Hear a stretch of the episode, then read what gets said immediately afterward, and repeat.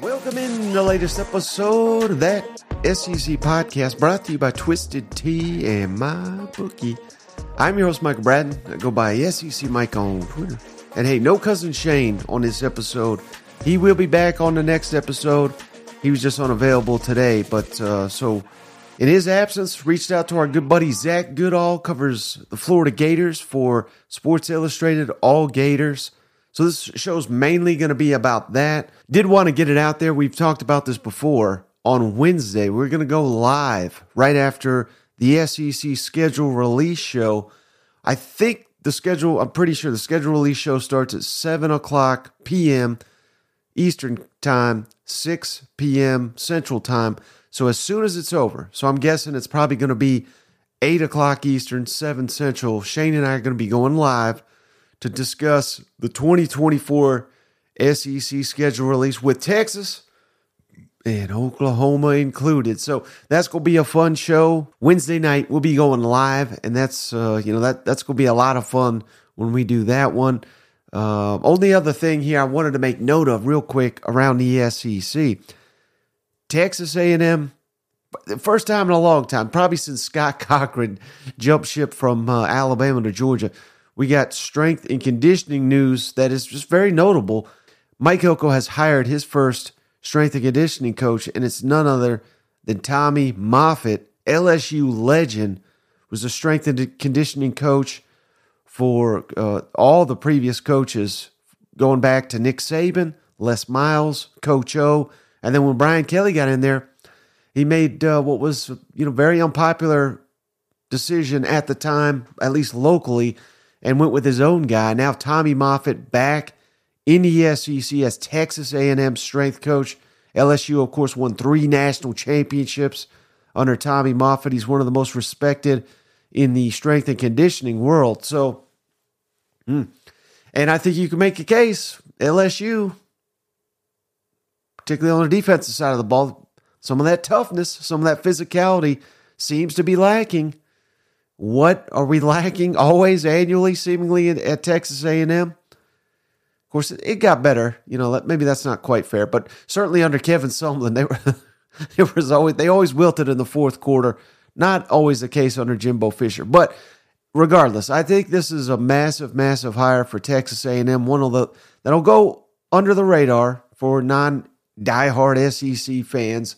That's going to pay dividends for the Aggies under Mike Elko, Tommy Moffitt, now a Texas A&M Aggie, and uh, you know, it's just something to keep an eye on. These are the big moves I think Mike Elko had to make here in College Station, and so far looks like uh, he's knocking out of the park. A couple weeks on the job. But all right, let's kick it over to our interview.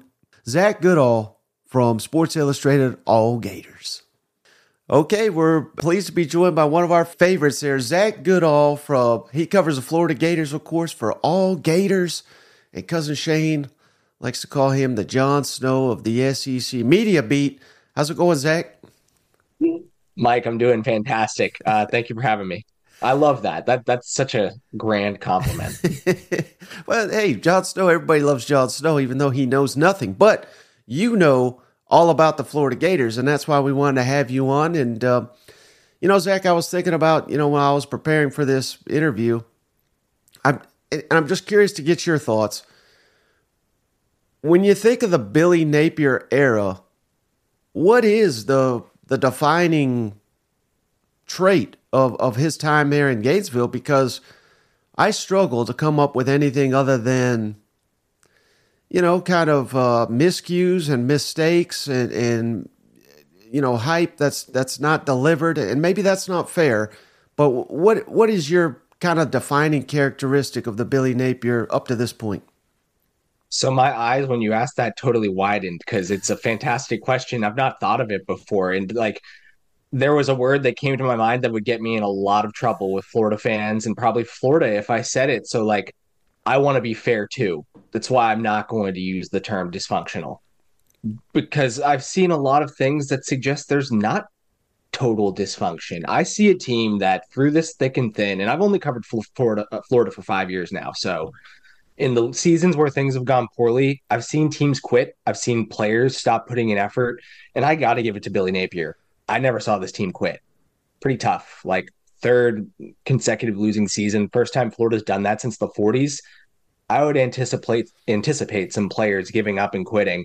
And you had your one or two that left before the end of the season. Um, but for the most part, you, you saw players putting in effort. You saw guys sticking around, saying the right things when the going was tough, and, and that's got to be commended. So I think you can use the term dysfunction when you look at the issues that we've seen, the consistent issues that we've seen um, fundamentally on the field with penalties, with mishaps, like you said, miscues on the field, special teams, offensive line complete regression. That's supposed to be a strength of this team with two offensive line coaches. Uh, Billy Napier is a superb run game coordinator as a play caller. So you, you would think offensive line wouldn't be a problem, but that's regressed. Defense, we don't even have to touch on. It's been a, an issue for like five years, dating back to before uh, this coaching staff. And, and you could see ways that it continues to still be bad, if not get worse. So, in recruiting, I mean, I think there's been so many positives in recruiting, but you look at the events right now that that are coming with the team losing at the end of the year and, and, obviously other schools are coming in maybe they're higher bidders maybe they're just more attractive but the bottom line is florida down the stretch has struggled to hold on to some of its top talents and they're still certainly threatened there it makes you think of last year obviously the situation was completely different and i'm sorry i know this is a tangent but like it starts with the jaden rashada thing last year and even if that was unique in and of itself we're we're here. A year later, we're here with issues holding on to top commitments at the end of the day, even if it's not the quarterback. DJ Lagway, I I believe is firm, even though there's obvious interest elsewhere. But with that in mind, you, you still see at the end of the day things that are continuing to plague this team as it tries to rebuild and get out of the depths of this rebuild, continuing to hurt them as we're entering year three. And, and I think that that's concerning. I'm glad you said that, Zach, because I, I, I wasn't thinking about this, but DJ Lagway, why, why is he so firm? Do you think? Because he, you know he's, I think it'd be one thing if he was, uh, you know, from Gainesville or or from the area, and he just, you know, grew up always wanting to be a Gator. Um, and, and there's there's reason. I think I, I was going to ask you about Graham Mertz. We'll get to that in a moment, but his progression. Uh, you know, I, I, didn't see it coming. And Anthony Richardson, number four overall pick in the draft, I didn't see that coming. So I think you could certainly make the case why a, an elite quarterback like Lagway would want to come for Billy Napier. But can you give us some insight into uh, why he's been so firm and, why he's been the centerpiece of this class despite Florida's struggles? Sure. And I mean, it's recruiting season. I'm I'm the type to never buy in 100% till pen meets paper. So could something change? Sure, but DJ Lagway has been committed to Florida for a year, and on the day we're recording this, I think five days. Um, and I've met him a couple times. He he's not your traditional, no, not traditional. I mean, recruiting's changed. That the traditional recruit these days are obviously way different than five years ago. But he's not the he's not the social media kid. He's not the one that's trying to play games with this. I, I, think from the second he stepped onto the scene, and he's been helped by his father, who played at Baylor and, and understands the game. Um, but he's really from the start wanted to find somewhere that seemingly was home to him, and that he knew he was not only going to be taken care of, but that he had some sort of responsibility there. Uh, I think that's really important to him. This, from what I've learned from talking to his family, to his trainer, this kid's up at 3.30 in the morning to train. Is a junior and now senior in high school. That's how seriously he takes the game. And, and florida sold that. You know you can hit them on their record all they want or all you want uh, in, in the things we've seen but uh, another thing to commend billy napier for is i think he's been really honest with these recruits as they've come in. He said yeah tearing it down and starting from scratch yeah there's going to be some ugly football that's why we want you. Like, there's a chance for you, DJ Lagway, to literally, I mean, since he was 16 years old, he's been called the franchise quarterback of the future for Florida. And obviously talented enough to deserve that, but Florida's recruited him that way. And I think that's meant a lot to him. So as changes happen, um, there have been reports of Texas A&M obviously trying to rekindle interest. They are only like an hour, hour and a half away from where he lives in Willis, Texas, and they have a new head coach. So I'm sure – the Lagway family will hear him out. Uh, I'm sure anyone will hear uh, Mike Elko out as he tries to get things going at Texas A&M. uh, I've just not been given anything to suggest that DJ is certainly considering leaving Florida. He, to this very point at least, seems totally bought in on on being the future in Gainesville. Mm-hmm. And, and something you already alluded to, just you know, the the fact that the team's not quit, and I, I think that is certainly fair. Uh, I, it, I swear I'm not trolling. I'm, I'm a big troll, Zach, but I swear I'm not trolling when I say this. But you know, you lose your last five, but at at no, I was like more impressed with Florida e- each game. You know what I mean? And and I get it. That's not the standard at Florida. We're supposed to be competing for championships, but uh, you're right. I mean, they, these are some of the best teams in the country, and they're going toe to toe with them, and a lot of them on the road. And, and again, I get it. They came up short in in, a, in every meaningful game there at the end, but would that give Florida fans optimism, and, and I'm seeing some of this that, you know, Eli Drinkwitz, I mean, he didn't have a winning season, not not a one at Missouri. And now, big breakout year. I've, I've seen this comparison. Is there a reason for hope that uh, that Billy and, and company, you know, it, it's it's not apples to apples comparison, but year three can really take off because we're start, we're seeing the seeds of a of a defining winning program here. Are would you buy into that narrative? Yeah, to an extent. Um, I'm with you. Yeah, especially that those games were on the road and it was happening at the end of the season. I, I would think that that shows some promise. And, and I know that there are a lot of reasons to be concerned. I'm not trying to sunshine pump for Florida fans. I I've written all season. I tend to think I was one of the more negative writers on this beat when it came to just calling the bad football what it was. But again, like I saw the 2021 team even last year, like there was obviously it's Billy Napier's team. He was still trying to get the roster flipped, but you could see last year by the Vanderbilt loss, there were guys that were just starting to check out, and uh, that's something that fans should, at a bare minimum, if they're going to get their hopes up about anything, if they're going to be realistic, understanding what's ahead, but if they're going to hold on to some hope, that's got to be at the top of the list. That that to me, especially in the day and age of where players are looking forward to getting those edits ready, entering the portal a week after, if not less, um, from that final game of the season to see them bought in. Even these players that are entering the portal from Florida, we're giving it their all against Florida State. Like Trevor Etienne made the first start of his career, had a great game. We see where that is now.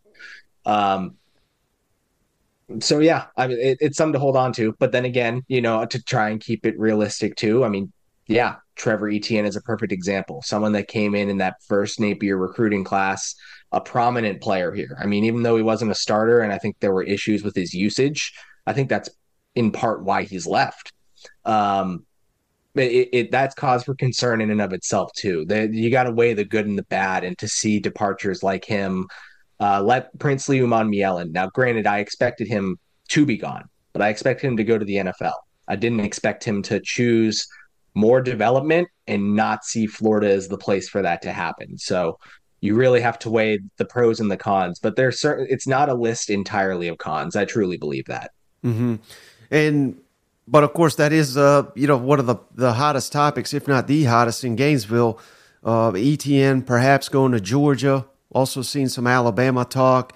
Princely, I'm seeing him pop up. I just visited Ole Miss, or, or he's going to visit Ole Miss. You know, they're they project right now, Zach. I don't think people may not be aware of this yet, but they're probably going to be a preseason top ten team in the country with with everyone they bring back. So, um, it does does that hurt Billy Napier that uh, if these guys stay in the SEC and and and have big seasons next year? You think so? I mean, he's done part of his message. I think has has really been uh, you've got to let me get my guys and my systems in place. So if we're gonna compare directly, for example, Trevor and Princely, I think Trevor hurts more. Even though I, Princely, to me, way bigger loss than any Florida fan will tell you. You don't get rid of good pass rushers, especially when you can't rush the passer otherwise, and that's the situation Florida's in. But it's a Mullen guy. Again, someone that was anticipated to probably go to the NFL draft after a, a fairly good season that just doesn't get the attention it probably deserves because again, Florida otherwise could not rush the passer. Um, but for Trevor Etienne to go, I, I I forget the exact number, but I'm almost positive that half of the if not over half of the players that have entered the transfer portal uh, this offseason from Florida are players that Napier brought in himself. So I, that that speaks a lot to this to this direction. Uh, even though there are positives to glean, even though there are things that you can hang your hat on, players that came here to play specifically for Billy Napier and bought that message have decided, you know what, maybe I need to try somewhere else. And, certainly that that's got to be one of the biggest concerns that people have entering this offseason. It, it makes the transfer portal and it makes the closing of this recruiting class so dire because um, Florida's hung their hat on how young the team is and yet how effective some of those young players were. for all SEC freshmen um, and they're banking on those players taking a huge step next year and the roster in general getting older. That applies to Trevor Etienne's class, who would have been a junior, and all those players are either juniors or redshirt sophomores. Well, if you're losing a decent chunk of them from Napier's earlier recruiting class, guys that are expected to step up, all of a sudden you're a young team again next year. We've we've got a long ways to go to see exactly how young that team is, but if we're blaming youth for a lot of Florida's fundamental communication, on field issue last year because it was a young team, it's it's going to get younger again. That's just how it's going to be. Right, and, and that's so critical because we're we are going into year three, and we're we're sitting here wondering if Billy Napier's even the guy. Um, how how dangerous is that? Do you think, Zach? That um, maybe a lot of youth on the field where, uh, again, I mean, I, five and seven just ain't going to cut it. I mean, I mean, he'll he'll be fired. I would think. It, if they go five and seven again. And and again, that's that's an awful record for Florida standard. But even seven and five, I mean, it depends on who the seven are, I guess. But I mean, they need a big season. How how dangerous is that going into the season? Perhaps with uh, so much youth on the on the team. Yeah, it's dangerous, especially when you look at that schedule. And, you know, Scott Stricklin, the athletic director, has put a lot of effort into beefing up Florida's schedule. And three years ago when they were winning games, everyone loved that. And now all of a sudden, it literally could be why Scott Stricklin gets fired if we think about it. Uh, not fully, obviously, but if Florida does go five and seven this year, four and eight for that matter, if it's a team that doesn't improve beyond just very little bits marginally um, compared to this year, this schedule next year is absurd, even compared to this year, which was not an easy slate.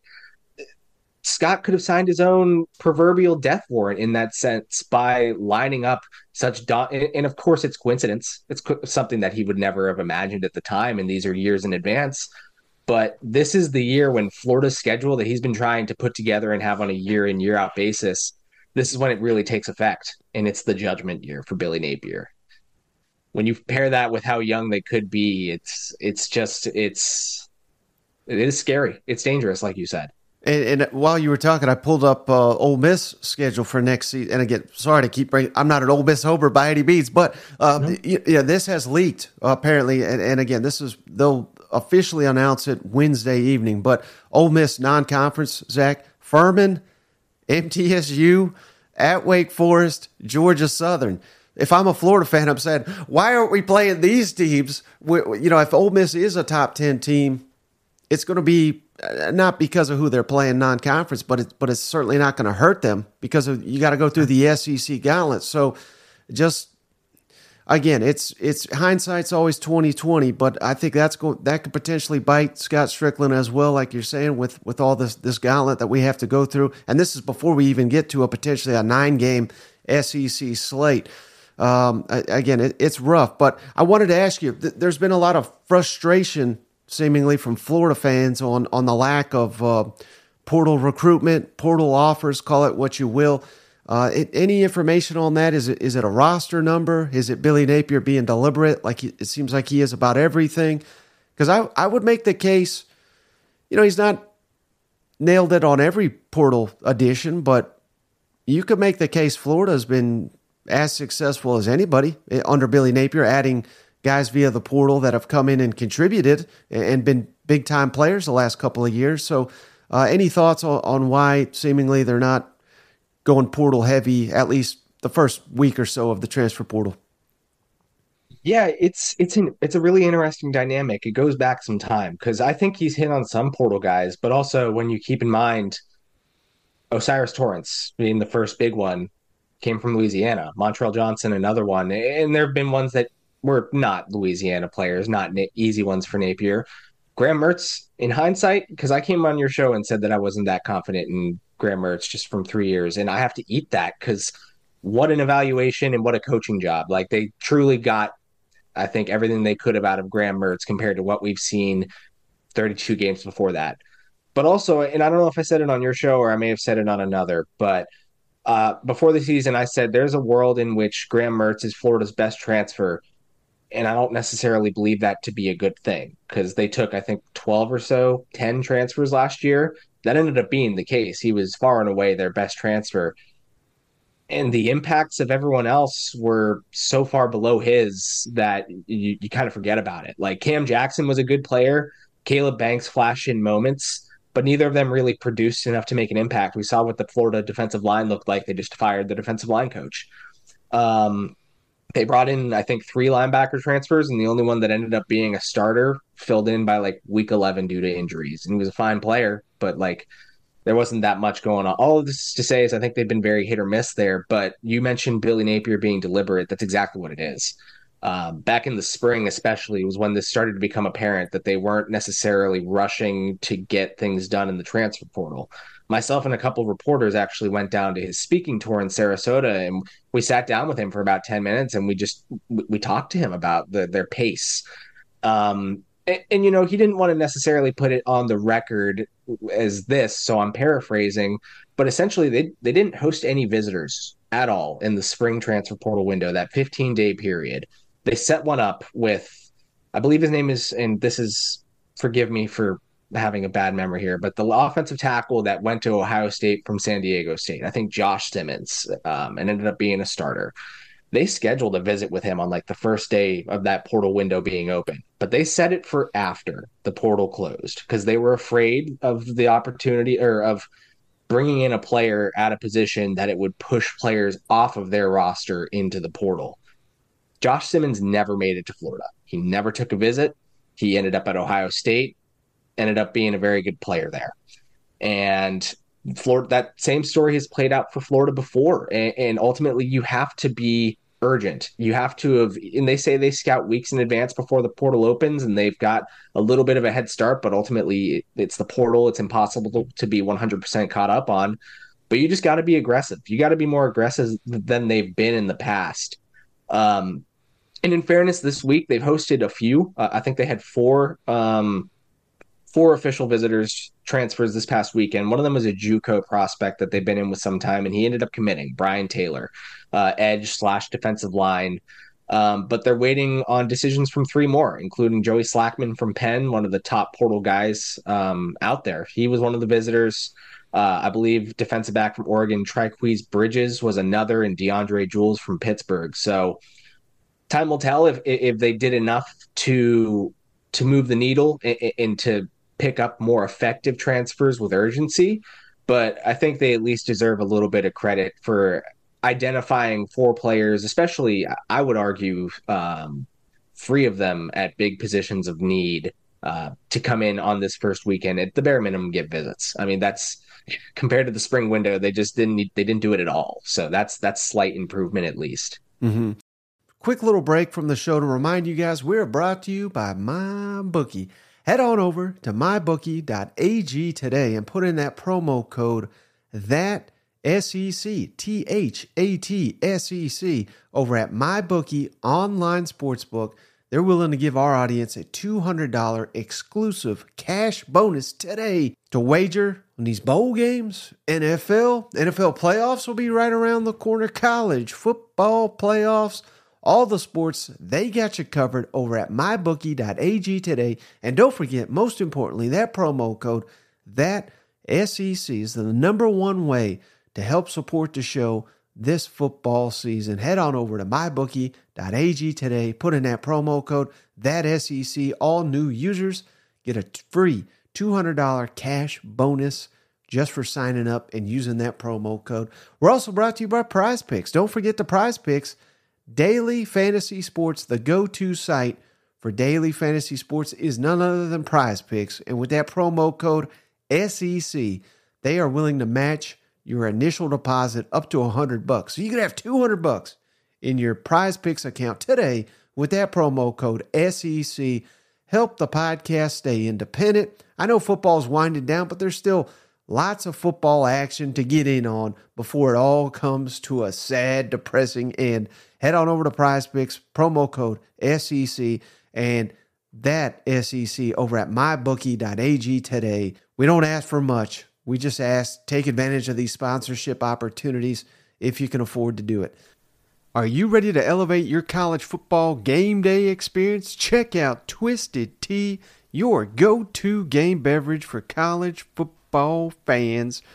Twisted Tea is unlike any hard beverage you've had before. It's made with real brewed tea and picks a flavorful punch 5% alcohol, and no carbonation, delivering the perfect balance of taste and refreshment that goes down smooth for every game day occasion.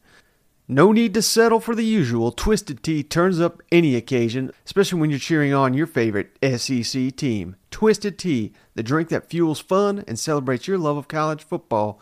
Keep it twisted. The podcast is also brought to you by Game Time. Head on over to gametime.co and use promo code that SEC T H A T S E C for $20 off your first purchase. Buying tickets to your favorite events shouldn't be stressful. Game Time is a fast and easy way to buy tickets for all sports, music, comedy, and theater near you.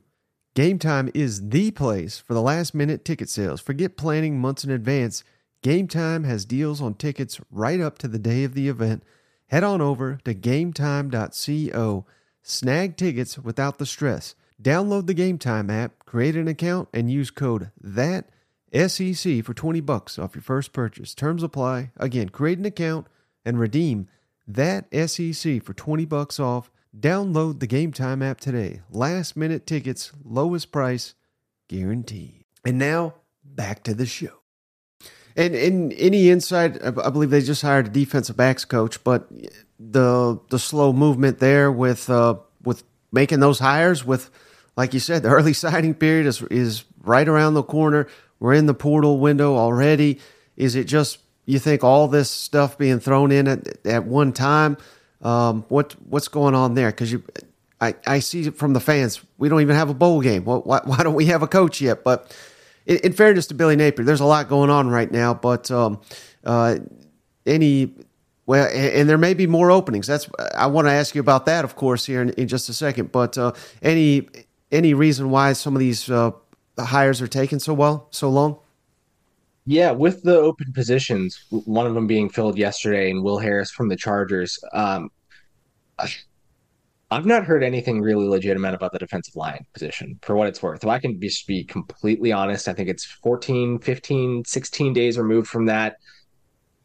Not a I mean, there have been some names that have been floated. A lot of Florida fans bought that Ed Orgeron hype that I can, like, I've been told that there was no chance. I think he's friends with Billy Napier. Maybe they caught up and, like, were just shooting it, but I don't think there was ever a thing.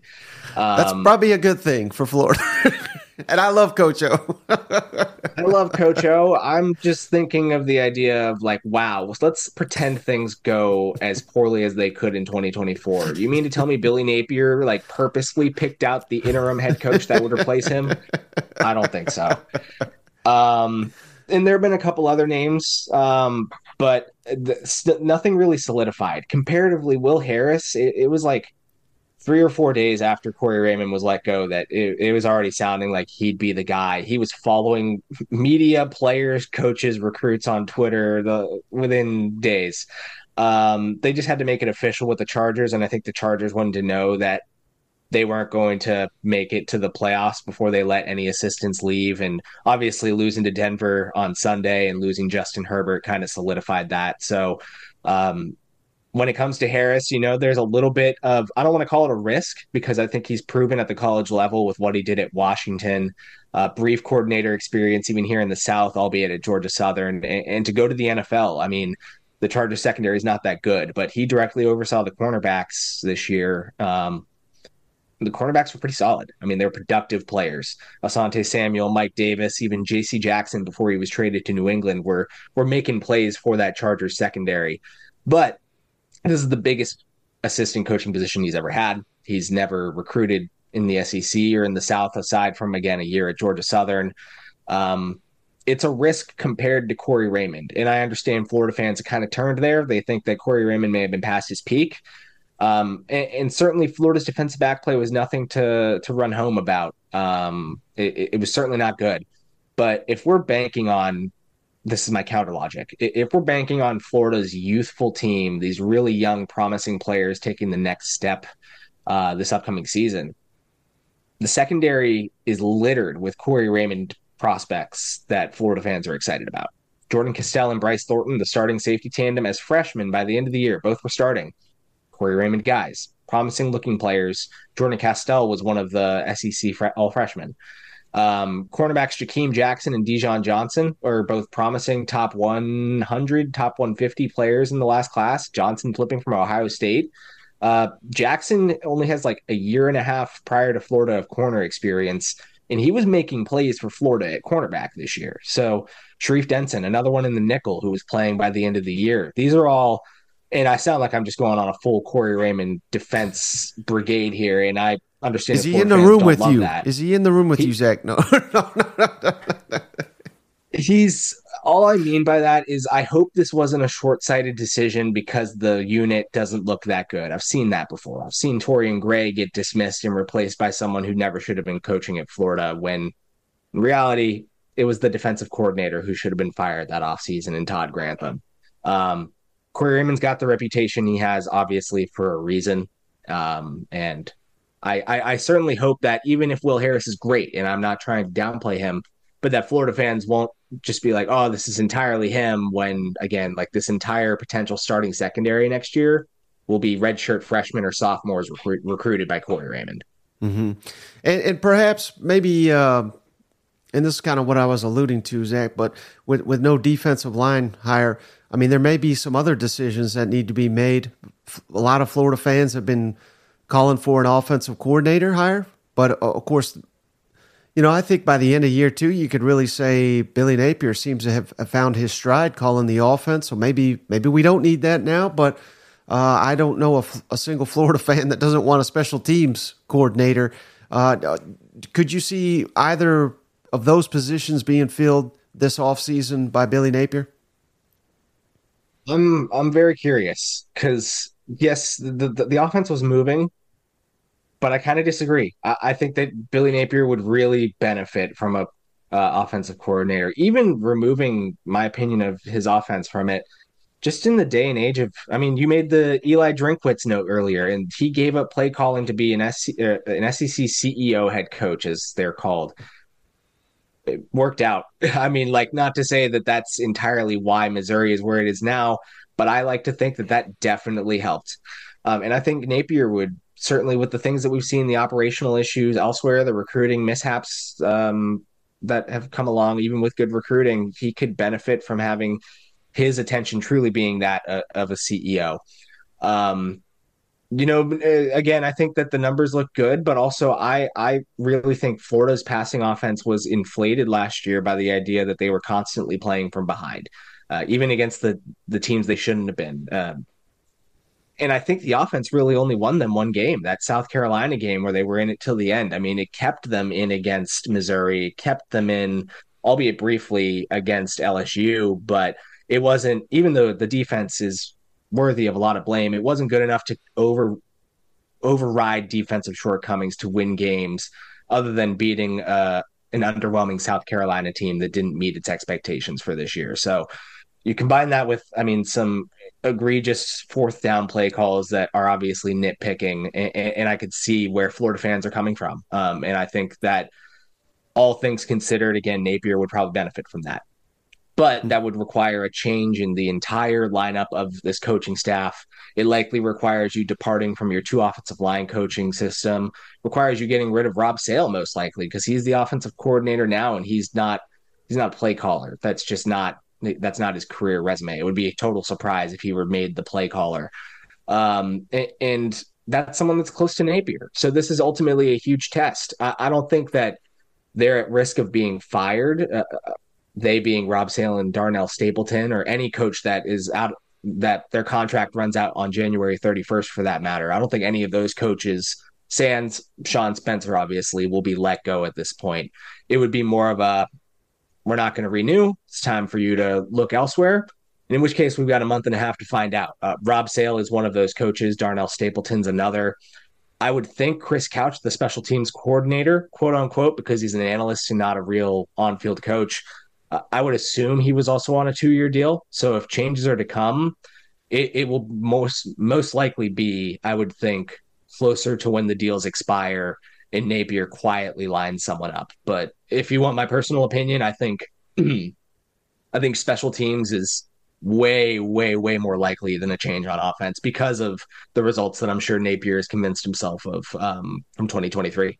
Yeah, and, and, what's your confidence level as as the early signing period again right around the corner next week that the Gators can hold on to this elite class? I believe currently in the top five right now, but several of their key commits are are getting as as all are all commits. This is not unique to Florida or anything, but uh, they're getting courted by by many many suitors. What's your confidence level that they can they can keep this uh, elite class together and and by you know not fall further than than a couple spots? I it, I think it would be unwise of me to say that I'm fully confident just based on where we are and what we've seen in recent weeks. But the the calling card of this staff has been recruiting. The calling card of Billy Napier has been recruiting. So I like to think they should be able to keep the most of what's left now that we're past the losing. Now that we're like moving towards the just the recruiting aspect, the NIL aspect, the what we know recruiting to be at this point. These guys have stuck through the bad. I would like to think that they can keep most of this together. Um, they're players to be concerned about. You know, obviously everyone is going to come after the quarterback, but like I was saying earlier, he's he's shown me no reason to believe that he is that he wants out. I think he's committed to helping. Um, but there are concerns around Xavier Filsaime, um, the safety from uh, McKinney, Texas. I know that he's supposed to be meeting with Florida this week as well as taking a visit to Texas. Um, their most recent five star commitment, LJ McCray, um, seems locked in as well, but he was considering a lot of powerhouses near the end. Um, and he, I know he's visiting Florida State and I believe took a visit to Auburn, or maybe I flipped the two. So there's obviously reasons to be concerned. But for now, I, I would certainly like to think and would probably put it at above 50% confidence level that they are able to keep what matters of this class, the the the A tier, so to speak, of this class intact. Mm-hmm. All right, final question for you, Zach. Really appreciate your time. But what what do you need to see from Billy Napier next season? It just just to to have full confidence that we're going in the right direction. We got Graham Mertz back. That's that's huge. He continues to make strides. I think Florida is going to be one of the more uh, underrated teams in the in the SEC next year. We're, we're all looking at the schedule. We all looked at the schedule for Ole Miss again. Go back to Ole Miss, but they played Bama and Georgia, and I, I realized they lost those two. But a lot of people just wrote them off because they had to go to Athens, and they won ten games. So just looking at the schedule is never a good way to evaluate a team. But what what do you need to see, at, short of you know winning the SEC, doing something crazy like that, but what what do you need to see from the Gators to have fully full confidence that Billy Napier's the guy? Yeah, I mean, it, will take a couple of things. it'll take in part um, what we just talked about, keeping this class together through the end, um, and building on top of it, making continuing to make adjustments to the transfer portal to really, in addition to keeping this class together, put some cherries on top of it and, and build, frankly, a competent roster, uh, one that's ready to compete in year three because the the the kitty gloves are off. The honeymoon phase is well passed over. I think you have to have a winning record next year. Um, and with that, you have to beat the teams you're supposed to beat too. And I know that that's a cliche because who is Florida supposed to beat at this point when they're at where they are as a program? But there's tradition there. I mean, Florida fans aren't stupid. They they know the teams and, and teams that face Florida know their history against Florida. These games that Florida is quote unquote supposed to win they got to start pulling those off next year. Um, and, and, again, all these things need to come together. The the keeping the class together, the portal, um, the the additions from the portal being better than last, winning those games. Um, and, and, personally, I think making the adjustments to the coaching staff, the special teams, and I think offensive coordinator, it's a lot. It's a lot of change, especially for a coach that has been so adamant on I trust my processes. This worked before. I'm going to make it work again and I'm going to stick to it.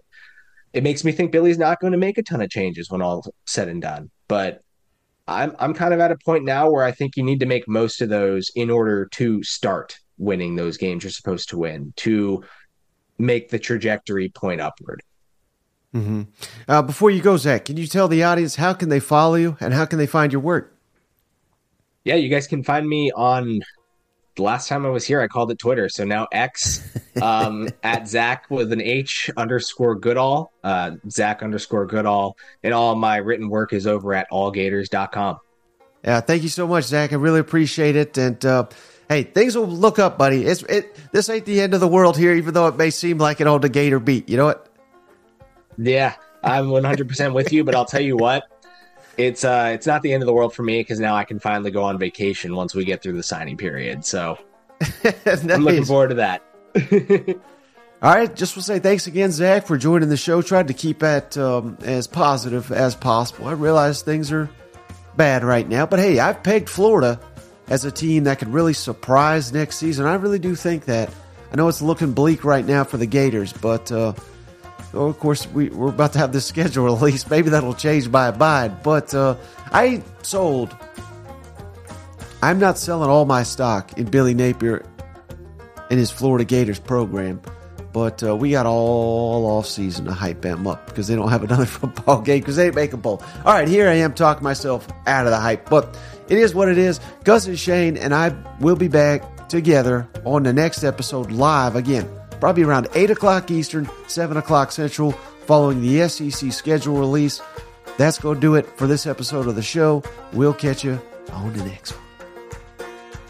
Hey, buddy, this beer's for you, Mike, and cousin Shane. That SEC podcast loves the pirate, and the pirate loves that SEC podcast. Hail State.